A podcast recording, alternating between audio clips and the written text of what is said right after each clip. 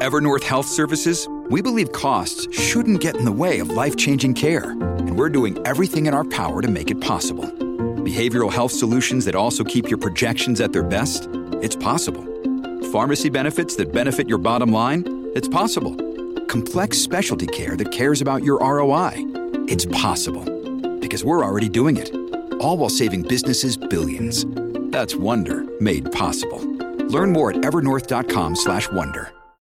When you need mealtime inspiration, it's worth shopping Kroger, where you'll find over 30,000 mouthwatering choices that excite your inner foodie. And no matter what tasty choice you make, you'll enjoy our everyday low prices, plus extra ways to save, like digital coupons worth over $600 each week. You can also save up to $1 off per gallon at the pump with fuel points. More savings and more inspiring flavors make shopping Kroger worth it every time. Kroger, fresh for everyone. Fuel restrictions apply. Welcome to the New Books Network. Confounding, exhilarating, and contagious. Emotions matter, and so does applying emotional intelligence. Welcome to Dan Hill's EQ Spotlight, the podcast where emotions rule. Whatever the topic, how do hearts and minds collide? Find out with your host, a college professor turned globe-trotting EQ entrepreneur. His mission? Each week, Dan joins prominent authors in decoding how emotions drive outcomes and make people tick. Now, on to the show. Hello, everyone, and thank you for joining me for the 94th episode of my podcast, Dan Hill's EQ Spotlight. The series appears here on the New Books Network, which has as its motto, sharing knowledge so people can thrive. Today's topic is woke capitalism, not what you think it is. I'm joined by Carl Rhodes. He is the author of Woke Capitalism How Corporate Morality is Sabotaging Democracy. The publisher is Bristol University Press. Carl is professor of organization studies at the University of Technology, Sydney. There he researches the ethical and democratic dimensions of business and work. Carl regularly writes for the mainstream and independent press, alike on issues related to ethics, politics, and the economy. Welcome to the show, Carl. It's a delight to be here, Dan. Excellent. So uh, let's launch right in. Can you tell us briefly about the book? Give us a bit of a overview, as it were. Yeah, so the book is about this contemporary phenomenon that's come to be known, uh, come to be called woke capitalism. You know, it's the kind of thing that we've seen in uh, Nike's support for Colin Kaepernick and the Black Lives Matter movement, uh, Gillette's engagement with toxic masculinity and the debates around around Me Too through through its advertising. So these are kind of examples where we see corporations who are, you know, traditionally more just focused on economic issues becoming very much more politicized and publicly supporting positions that are often associated with uh, the progressive side of politics or even the left wing side of politics. So this is the phenomenon called woke capitalism. Um, and so the book explores this. Many people, uh, the most common criticism of woke capitalism is that they disagree with the progressive politics of of of uh, these corporations.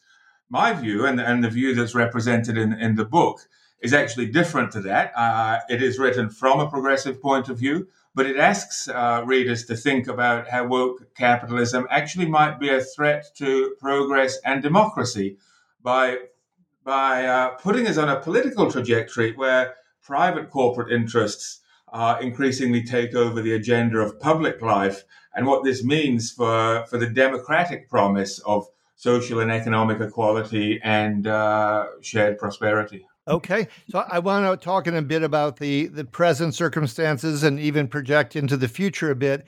But let me go backwards in time just a little bit first.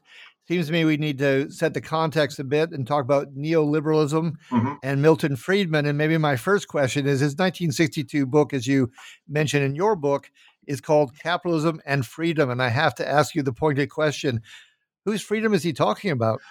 Well, uh, this is a very interesting point because, I mean, if you look at, at, at Friedman from 1962 and then his famous uh, article from the 70s uh, about corporate social responsibility and the only responsibility uh, of business is that of, of uh, is a responsibility to shareholders or to, or to the owners of businesses. So, I mean, in many ways, the take up of Friedman um, has been about the freedom of corporations and the freedom of of the market. Um, and of course, a lot of things have changed since the 60s. Um, with neoliberalism, we've seen really a lot of the views of Friedman, who was an advisor to, to Ronald Reagan, for example. Um, uh, the, these kind of ideas really be fully implemented and, and a kind of free market approach to, to economics, a free market approach also then to politics, and a push for small government really eroding a lot of the social protections that, that came, came before it, whether that be a kind of European style uh, welfare state or even, you know, what was still in place in terms of the, uh, the implementation of the New Deal in the United States and really erosion of this. So you have increasing freedom um, for corporations through deregulation, through a reduction in taxation, all which have happened, um, uh, as well as, as reduction in taxation for for rich people. So it, it would appear that the, the real freedom is is uh, is to people people and institutions that have uh, wealth and money. Okay, and and one other writer that I wanted to bring in here, the inevitable Adam Smith. Mm. Um, another pointed question: at, at, what point does the invisible hand uh, risk becoming a white gloved fist? Yeah, I think uh, I think you're absolutely right. The invisible hand slapping a lot of people in the face. Uh, but there is, of course, a difference between between Smith and Friedman. Is in Smith writing, you know, uh, much uh, hundreds of years earlier, still uh, felt that there would be, to quote from the title of one of his books, um, a kind of moral sentiment uh, involved in yes. commercial activity. And that even though uh, businesses are there to, to pursue self interest and don't necessarily directly um, uh, uh, pursue the interests of other people, there was still the idea that there was an underlying moral base of society that would influence the direction, and in a sense, that would influence the so called invisible hand. I mean, the version that, that we see more recently comes not from uh, from economists like uh, Friedman or Smith, but more from Hollywood, where we have uh, the Gordon Gekko character from the Wall Street movie in the 1980s, yes. where the only moral sentiment that remains is the one that says that greed is good. Um, uh, and that really then became a significantly problem. You mentioned neoliberalism before, and this becomes a new form of, of, of liberty, a new form of, of liberalism, which is just freeing up individual people to pursue their own interests without caring about anybody else. Um, uh, and in a sense, that's uh, an important uh, signpost uh, on the trajectory of, of how we got to where we are today. Yeah, no, and I, I think now we'll move toward the present because you know this come up several times in your book as I was moving through it, and it's an excellent book, by the way, for all of our listeners. Uh, you bring up a term that I remember first noticing in uh, the book Surveillance Capitalism, hmm. and that is that we are almost at a point where she argued, and I think you're arguing, we're at, we're at risk of what could be called neo feudalism. Yeah. You maybe want to elucidate on that a bit. Yeah, certainly. I mean, one of the main arguments that I make in the book is that is that what we see with woke capitalism is a shift in power from democratic institutions to economic institutions. And so, if we think of the, the uh, you know important distinction between the public and the private sphere and the different interests, this is kind of you know fundamental to to democratic thinking and that there is a separation. Um, uh, there is a separation, so the things that are public and the things that are private, and economic matters and political matters are, are, dealt with in this way.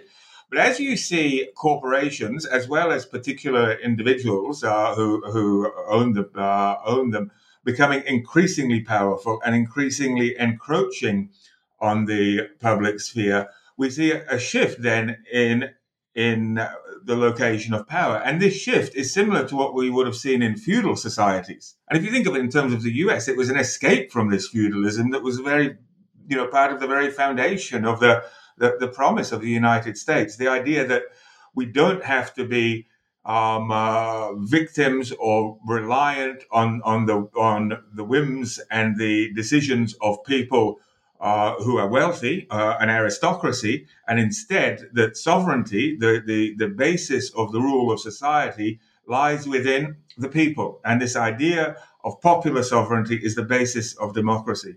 But when you have wealthy individuals starting to, con- uh, to control the world more and more, then you seem to have something that's becoming to look a lot more like the kind of feudalism uh, that that preceded democracy, and in a sense, or you could call it plutocracy if you if you if you like.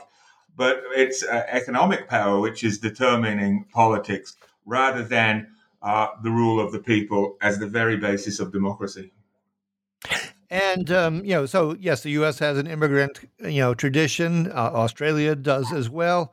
Uh, Barack Obama, you know, famously had lived in Indonesia, yep. uh, as well as uh, you know his time in in uh, Hawaii as a youth. Why do you think Barack Obama, if these forces have been gathering for for forty years under you know the influence of Friedman and others? Uh, just a question I had to ask: What would be your take as to why Obama? Didn't maybe speak up more? Were these forces just so powerful he needed the money for a reelection campaign? Uh, it's his temperament not to go there so much and be confrontational. Mm-hmm. In any sense of what was going on there? Well, I mean, it's interesting. I remember him uh, speaking up um, at the time of the global financial crisis in the late 2000s and and being fairly uh, damning to the uh, the bosses of car manufacturing companies who flew on private jets to to meet him in the middle of in the middle of the crisis. So there were some times where he did speak up, but generally uh, not so much. And I think it's probably the time since in the last 40 years, since the big, you know, I mean, the big kind of juncture um, of, of Reagan's presidency in the United States and Margaret Thatcher's prime ministership in, in the United Kingdom, again associated with the with with with neoliberalism, really changed politics. So, I mean, you know, a very much shift rightwards um, in the way of politics, where where any more kind of radical ideas um, uh, seemed incredibly radical, and where you have a you have a, a, Democratic Party in, in, in the United States, which really resembles what would have previously been called very much more of a, a centrist kind of position. So I think Obama was part of that. Um, uh, was was part of that tradition, or, or, sorry, that that that trajectory in in U.S. politics. Um, which was very much linked in to, to corporations, which was very much tied up with what was once called the Washington Consensus and the views around small government and the views about reduced taxation. And in a sense, there, there became less difference between the so called right and left in politics, or in the US, the Republicans and the Democrats. And I think Obama was was located in that uh, in that process as well. But he did speak up from time to time, but it didn't become a, a standard element of his, his political rhetoric. Yeah, no, I asked the question in part because I don't remember the the uh, book's title offhand, but it was a account of his presidency, and it mentioned someone who was on Long Island, quite wealthy, you know, uh, you know, a, a, uh, private equity sort of uh, baron, and had supported Obama in part because they this person feared that if there wasn't some uh, greater justice that the whole thing would just blow up and it was better to have a safety valve and that Obama maybe would be that moderating voice that could make some adjustments so that the system didn't, you know, eat its young, so to speak. But the book ends or come very close to the end of the book. Uh, Obama calls this person, and because he's come to realize that Obama's not likely to change anything, mm. uh, he doesn't take the phone call from the president. He oh. simply stays on his yacht and uh, declines to take the phone call.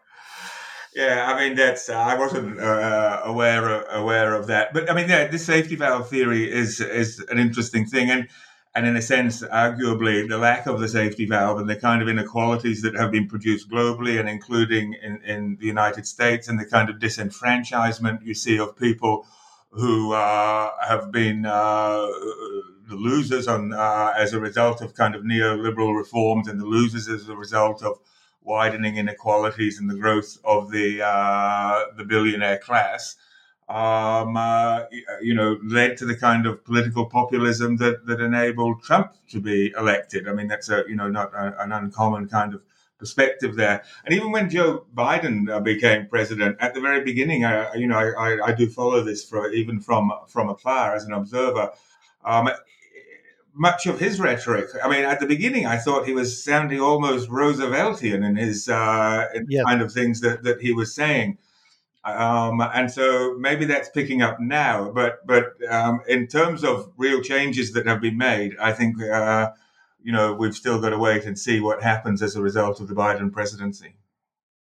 Sure. Um, sticking with current affairs, uh, the Beijing Olympics are about to start. Mm. Uh, there is some debate, although it's relatively muted, about U.S. corporations who are sponsors and advertisers at the Olympics, given China's uh, civil rights or lack of civil rights record.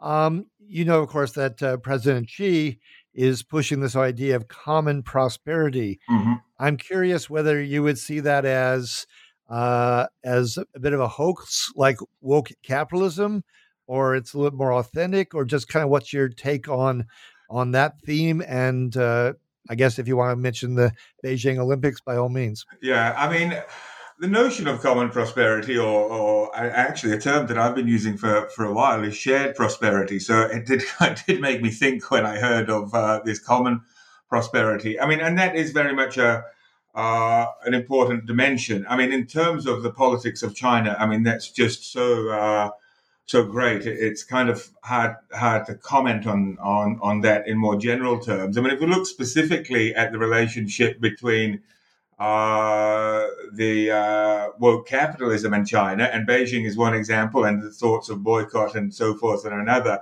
But I mean, one of the stories that I that I tell in the book was where where someone from the um, NBA, I think it was, or was it? Uh, Le- Le- LeBron James. LeBron James. Yeah, yes. Uh, oh, LeBron. But, but, it started with one of the coaches who made some comments about uh, the democracy um, uh, yeah, general man- general manager of the Houston Rockets at the time. Yes, that's the guys. yeah, you've read my book more recently than me.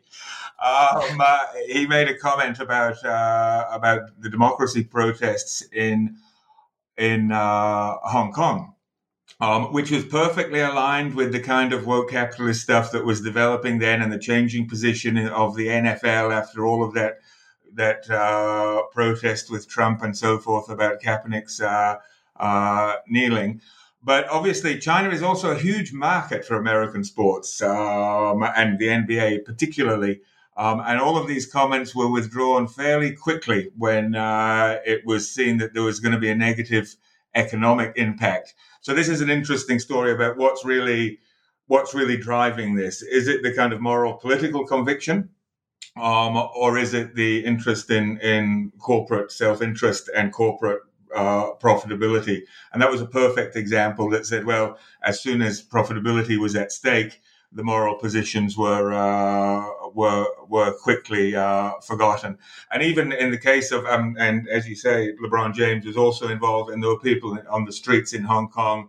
Uh, burning, uh, burning his his uh, basketball uniform, yeah, um, and and say and saying, you know, that Chinese lives matter as well, particularly at that case in Hong Kong where there was a was a big uh, issues about uh, uh, oppression and so forth from China. Sure, and in Hong Kong, of course, the you know it was the young people often in the streets talking, and and so I know in my own readings, I'm really curious about uh, what might be your perspective on Gen Z, and you know, right now in the U.S. at least, they're they're seen as generally a bit more liberal, progressive, certainly activist. Yeah, they're they're more multicultural, more th- more multi-ethnic. Uh, I think actually, you know, America is going to soon be a, a majority minority country, and they are part of that picture. Do you think that's going to stick, or is this a case like David Brooks somewhat mocking the boomers have having really had the counterculture come down to Whole Foods as its one uh, outpost in the end. I mean, w- do you have any sense of whether that's got staying power or this is just a waxing and waning? Yeah, I mean, I think we can only hope so. I mean, there seems to be some genuine change. Um, if I look, you know, I'm a university professor. If I look at the students uh, entering now, they seem to be much more politically aware, much more conscious, sometimes in relatively superficial ways, as you might expect, as people are still uh, maturing, um, but much more politically conscious and aware. Um, uh, than even would have been the case with the students coming in 10 years ago. You know, this is the, the Greta Thunberg generation. These are kids who a couple of years ago would have been striking from school for climate change. So I think there is a change. Will they go the way of of the boomers and uh, you know the the hippie ideal gets uh, gets um, translated into uh, into things that it, it, was never meant to be? It's possible, but uh, then again, if I look at myself, I'm 54. My generation is the generation who who's lived through the, the beginning of, of uh, neoliberalism. I was a university student in the 1980s when everything was starting with Reagan and Thatcher. We haven't been able to do anything successfully, and this is really a sign of failed leadership. So I think it's really important that we look at the next generation for hope. Uh, and look at the next generation's uh, capacity to build a new political imagination in a way that my generation has failed to do. Sure. And um, I'm going to go to the corporations next. Um, you know, my take and kind of my own thoughts, as well as uh, obviously spurred by what I was reading in your book. I was really trying to think about why are the corporations, at least in some cases, I'm sure it's not uniform, you know, moving this direction. And I guess the two things I came up with one had to do with branding and wanting not to alienate consumers. I know in the U.S., uh, the states that vote blue are about 70% of the U.S. economy. Mm. Um, the other thing is, where am I going to find my skilled workers? If I'm in a war for talent, isn't it possible that I want, you know, the university students and maybe the better ones? And if they tilt activists and liberal, those are the people I want in the corporate ranks. And that seemed to me, at least, you know, leaving aside other factors, um, that seemed to me at least two broad based drivers for companies to me because one is I need to sell my goods, and second I need someone to help produce them and and you know originate them. Um, any any take or perspective or ways you want to build on that? Yeah, I mean, I do agree with you. I think that is absolutely one of the reasons, um, and that people, you know, increasingly young people do want to work for organizations they can identify with, and that they, you know, in a sense, feel a sense of pride. Um, and even if you look at, you know, the reason the so-called Great Resignation that, that's occurring at the moment, often it's just, uh, you know, uh, disenfranchisement from the whole idea of corporations. So that is certainly an important part. I mean, if you le- read the uh, the more virulent um, uh, kind of uh, critics on this, you know, they seem to be suggesting that uh, that um, you know that that corporations have, have somehow become become uh, have fallen victim to, uh, to, the word that Marco Rubio used was Marxist mobs that dominate the internet and Hollywood. I mean that sort of explanation I think we can dismiss altogether. I think the idea that CEOs are somehow weak-willed individuals, easy prey for uh, uh, for people on the radical left is is kind of silly. I think a more another explanation to add to yours, however, is that and this is is that if corporations can portray themselves in this particular way as being socially conscious, as, as being responsible, it's also a way of uh, forestalling government regulation. So, in a sense, it's a yeah. strange extension of neoliberalism, which has always focused on free markets and deregulation, which has caused so many uh, of the problems that, that we see today, particularly economic inequality. So, it can also, another political move is about forestalling encroaching regulation as we see these problems. So if organizations position themselves as part of the solution, um, uh, then perhaps they don't need to be regulated as much. So again, it's kind of a self-interested um, uh, rationale uh, with that argument as well. No, no, I would certainly agree. One of the, my favorite books is uh, The Rich and the Super Rich by a former Columbia professor written in the 1960s and it really talked about you know that unfortunately some of the corporations tended to be serial criminals in terms of antitrust uh, violations as well as anti-labor violations, mm. uh, and that's really that's really you know dampened down uh, as as the companies have uh, you know pushed their lobbying efforts, and the politicians need lots of money here in the U.S. to run for elections. Um, you know those kinds of cases brought to trial, et cetera, really becomes a rarity. And I think what's part of that as well, if you look at the type of issues that corporations support, they're most commonly social issues. Um, uh, you know, uh, I mean, important social issues around racism, around gender. Uh, you know, through Black Lives Matter, Me Too, as I as I mentioned earlier, um, about issues of equality. Really important issues, but the things that you hear corporations talk much less about are more fundamental issues of economic uh, inequality. We don't see uh, so-called woke corporations standing up to talk about corporate tax avoidance and its effect on the ability of the state to support public services. You know, rapidly expanding and extortionate levels of CEO pay and executive re- remuneration they're almost, well, not almost, they are entirely absent from the woke capitalist agenda. The minimum wage comes in sometimes, but very rarely uh, discussed as a woke capitalist issue. Universal basic income, progressive taxation, and distribu- distributive justice. These are the issues that you would really more associate traditionally with a progressive or left politics. Um, uh, but corporations tend to stick mainly to the social issues that aren't necessarily going to threaten them economically, which is why we can see that that the idea that corporations entering into this politics is going to lead to any any fundamental progress um, uh, is is very unlikely. It's really the corporations just you just playing into this for a different uh, a different set of reasons that don't undermine the basis of the economic system that we live in. Yeah, no, that was very much the point also of another book recently, Davos Man by a New York Times mm. writer. And it includes a uh, kind of a depiction of some of the behavior and uh, language, maybe you want to call it rhetoric, even from the Salesforce company's CEO. But yet, yes, tax evasion and parking, you know, intellectual IP overseas to pay lower rates is also part of the corporate strategy involved.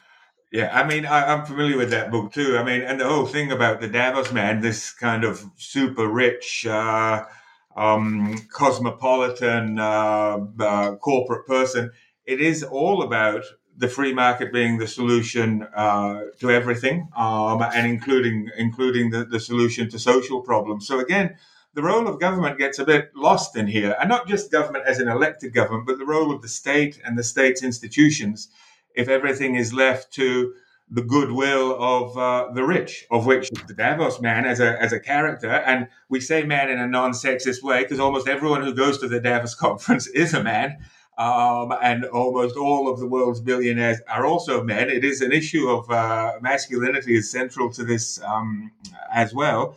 Um, but it's always looking at market market solutions based on the preferences of the wealthy. Again, sounds a lot like feudalism to me. Yeah, I, I, must confess, by the time I got done with your book, I, I thought back longingly to Abraham Lincoln at the Gettysburg Address saying, you know, government of the people, by the people, for the people. Instead, I finished the book and I was thinking about Animal Farm and George Orwell commenting that some of the pigs were more equal than others. I know. And I think this is part of um, the idea of the book as well. It's about I don't have a solution to get out of this, and I'm not going to come up with it. As I said, I think that's to the next generation of people with imagination beyond mine. But part of it is looking forward, but part of it's also looking back at those fundamental promises of democracy, um, the fundamental promises of, of, of the sovereign rule of the people, the fundamental uh, promises of freedom, equality, and solidarity ac- across community. I think too often these days democracy, democracy, and it happens particularly in the US, becomes associated with freedom and ideas of personal freedom. And the idea that, that the tension between freedom and equality as a central tension that needs to be worked through through democracy often gets forgotten. So I think we need to remember those original promises, and Abe Lincoln being a, a perfect um, example of that, the original promises of democracy, and how can they be revived um, uh, for the problems of the 21st century, particularly problems of political and economic inequality. I think that's an excellent way to leave it. I want to thank you, Carl, so much for your time. Uh, this has been episode number 94 Woke Capitalism, Not What You Think It Is. My guest, Carl Rhodes. He is the author of Woke Capitalism How Corporate Morality is Sabotaging Democracy. If you enjoyed today's show, please give it a rating or review on iTunes. You can find other episodes by going to my company's website at the obligatory three W's and sensorylogic.com or to the New Books Network and go to its website and search under the program's name. That's, of course, Dan Hill's EQ Spotlight, and you can find those additional episodes. Finally, I like to conclude every show with an epigram. In this case, I couldn't resist one from Lord Acton. He is the person who most famously said, Power tends to corrupt. Absolutely absolute power corrupts absolutely. But he also said this In every age, liberty's progress has been beset by its natural enemies, by ignorance and superstition, by lust of conquest and by love of ease, by the strong man's craving for power and the poor man's craving for food. Until next time, take care and be safe.